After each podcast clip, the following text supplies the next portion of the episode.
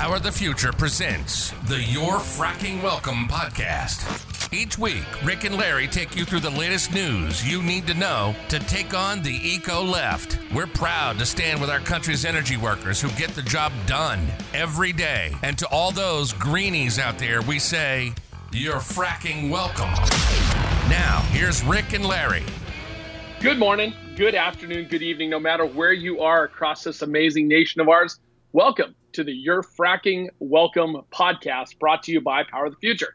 Hey, I'm Rick Whitbeck, the Alaska State Director for Power of the Future, and joining me as always, hey Larry Behrens, how you doing today? You're the Western States Director for our great organization, and uh, it's probably as beautiful a day in Albuquerque as it is up here in Anchorage. You know, it's a lovely 80 degrees. First of all, happy Friday. Good to see you as well. You know, folks don't know that I get to see you when we record this, and uh, the, the sun is shining on your face. It's just, you know, in Alaska, I'm sure that that only happens, what, two days out of the year? And so, congratulations. I'm glad you get to, to spend it inside talking to me. Yeah, you know, it's uh, today could be the very first day in Anchorage where we actually hit 70. We've uh, we've been 69 the last two days. Today's supposed to be 71, so uh, Alaska summer or at least late spring is here, and it's uh, glorious and um, couldn't couldn't ask for better weather outside. Not a cloud in the sky, and you know there's not a there's up here. It's been kind of all rosy and sunshine and, and unicorns and rainbows and things like that the uh, the last couple weeks because we are officially no longer shut down for business from COVID 19. We are, um, other than a 14 day quarantine period, if you come in from outside of the state of Alaska, we're open for business bars, restaurants, churches, you name it. And we're back to. Uh, and that's 100% everything, right? No restrictions, yeah. no. Really? Wow. Now, I mean, we're having things like the state fair is already canceled just because of concerns as a nonprofit that somebody could get sick and you know cause a problem, right? But so things are still canceled. Um, a lot of our festivals, a lot of our fairs, but as far as everyday activities being open for business, uh, there are no restrictions, and that's pretty awesome. Wow, so we're we're not quite in the same boat here in New Mexico. Um, no, I, I, I hear that. You know, starting on June first, they're going to open up our restaurants for dine in at fifty percent, and the churches are still at twenty five percent.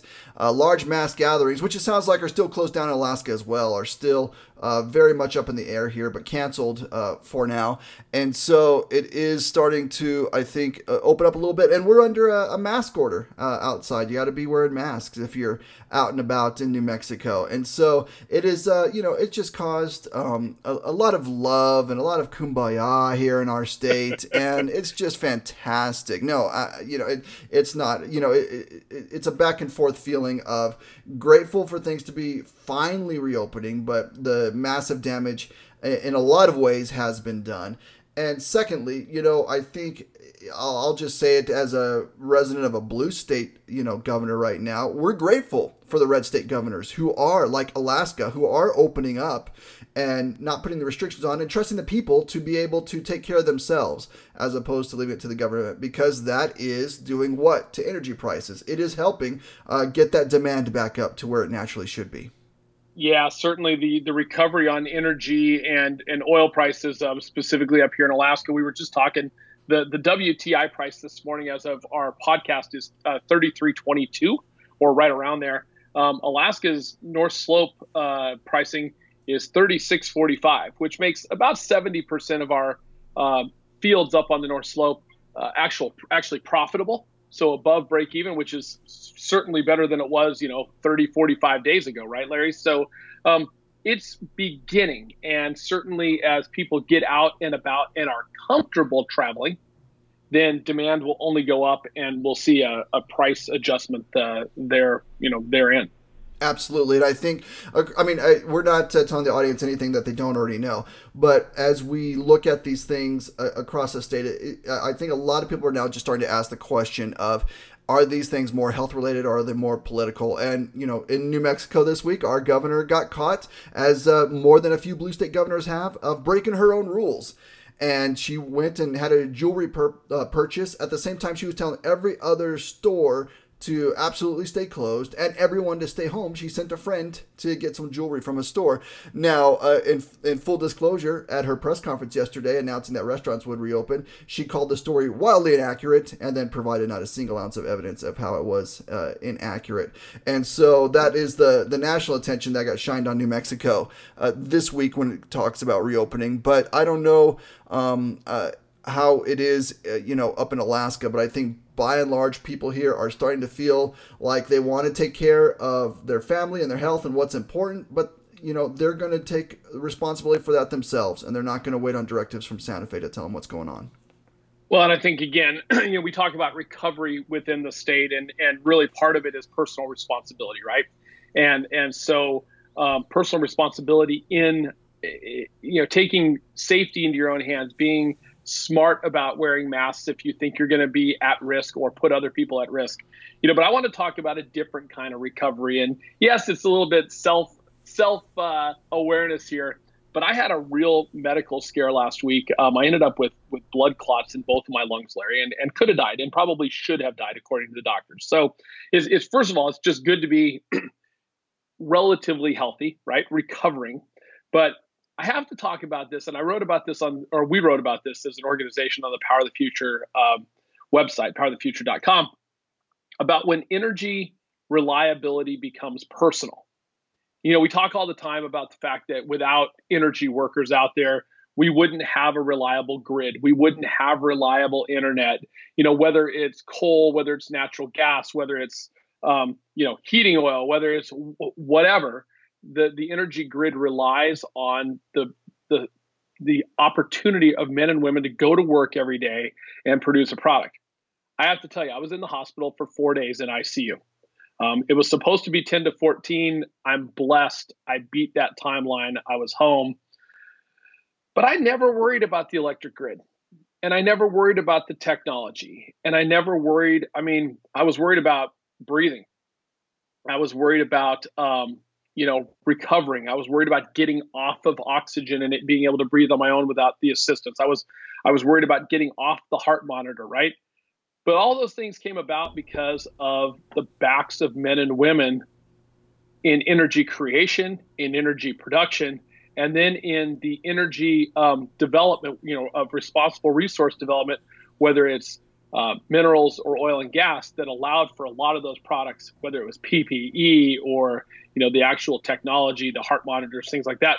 Those all come from the backs, uh, you know, a sweat equity of men and women working in the energy community. So, um, as much as I'm thankful and appreciative and in awe of the amazing talents of the doctors and nurses and everybody that helped, I'm also equally grateful to the men and women in, in energy development who um, who made it possible for me to shorten up the stay and get home and continue the recovery. It's going to be a long 12, 14, 16 month process, but I'm on my way, and uh, energy workers played a big part in that.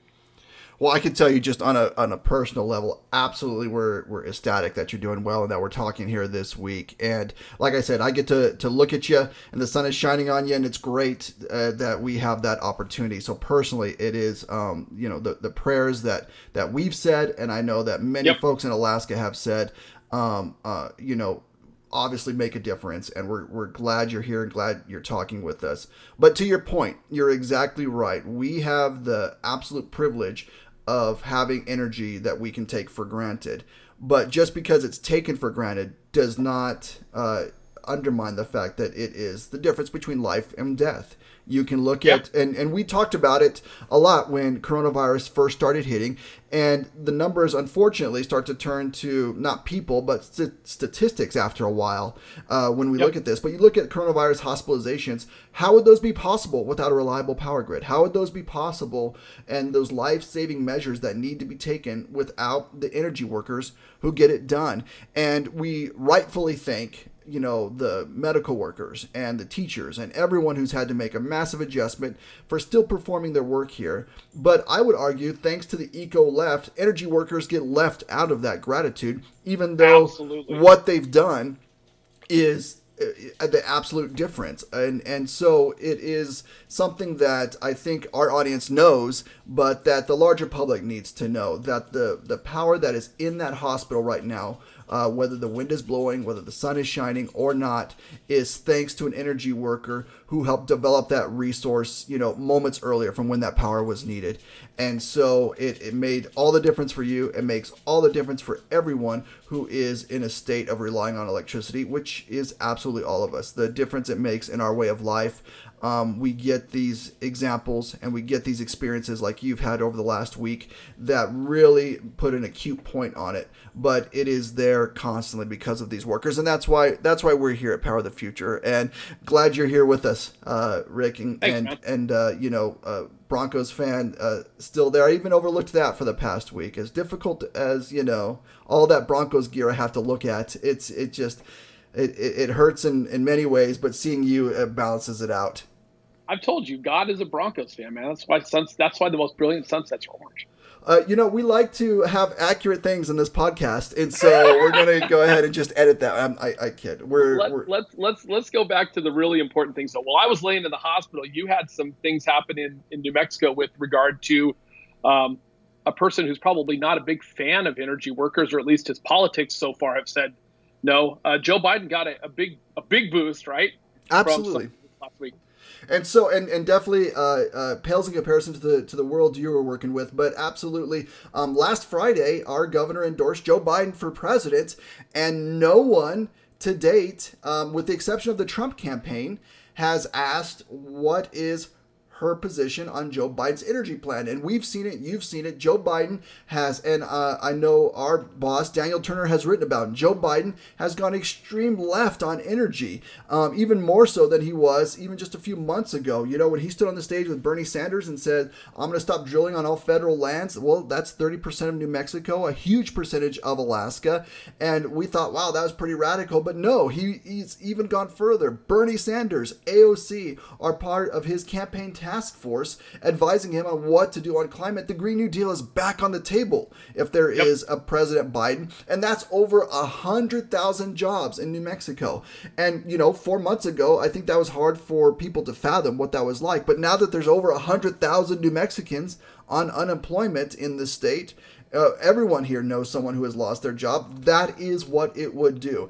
And not only that, it would raise the cost. Our organization has taken a look at what the cost of the Green New Deal would be for the state. So imagine not only losing your job, losing your income, and the opportunity to support your family, but having to shell out another $70,000 to make your house compliant with the Green New Deal, to throw a Prius in the in the garage with the Green New Deal. I mean, I'm sure, you know, Michael Moore can afford that even though he's no longer uh, a, a huge advocate, I would assume. But the Oh no, he's still a huge advocate. I mean, he's he's still a huge advocate of, of, of green technology, but I think he's had his eyes opened as to who, like Bill McKibben, actually would uh, benefit from that, Larry. Absolutely. And so, you know, the average New Mexico family where the income is around $40,000 a year, it's just not going to work. And it is something that, um, you know, everyone who has endorsed Joe Biden here in New Mexico has not had to answer for. The reporters are asking about the governor about, you know, uh, hey, how do you feel about maybe being vice president? How do you feel about this? And she gets to say she's flattered while she's wearing some pretty nice jewelry. Get to say she's flattered and and say it's nice and here's my credentials. Of course they're looking at me. Nothing about what is arguably the state's biggest industry and not a single question about it. It is really, really shocking. Yeah, you know, as, as we as we wrap up this uh, this podcast, guys, we just want to say thank you again for for being a part of, of the show, for listening in, for giving us the opportunity to talk every week. Um, you know, lots of other things are happening in our states. We could probably go on for an hour, but that would bore you to tears because I mean, really, what you want to do is get out and enjoy as much of, of what you can enjoy in your states. But you know, to the to the eco left out there, I'm just going to say one thing as we wrap up. You're fracking welcome that we're even here giving you something to worry about, right? Because before Power of the Future, Larry, there really wasn't a voice for the energy worker the way there is now, and nobody's as aggressive as we are in fighting back against the BS, radical, anti-jobs, anti-American agenda of our friends in the eco-extremist movement. So for all you guys out there, you're fracking welcome. We're here. For all the listeners who are uh, uh, of more solid, sound, uh, rational mind, we really appreciate being an opportunity to to talk to you.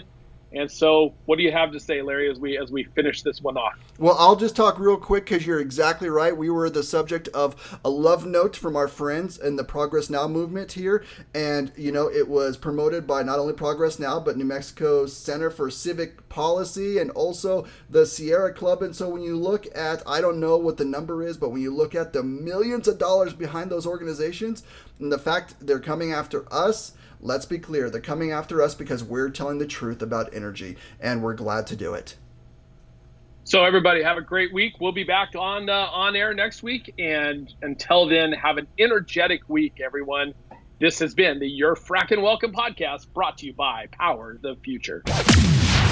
That's it for this episode of You're Fracking Welcome.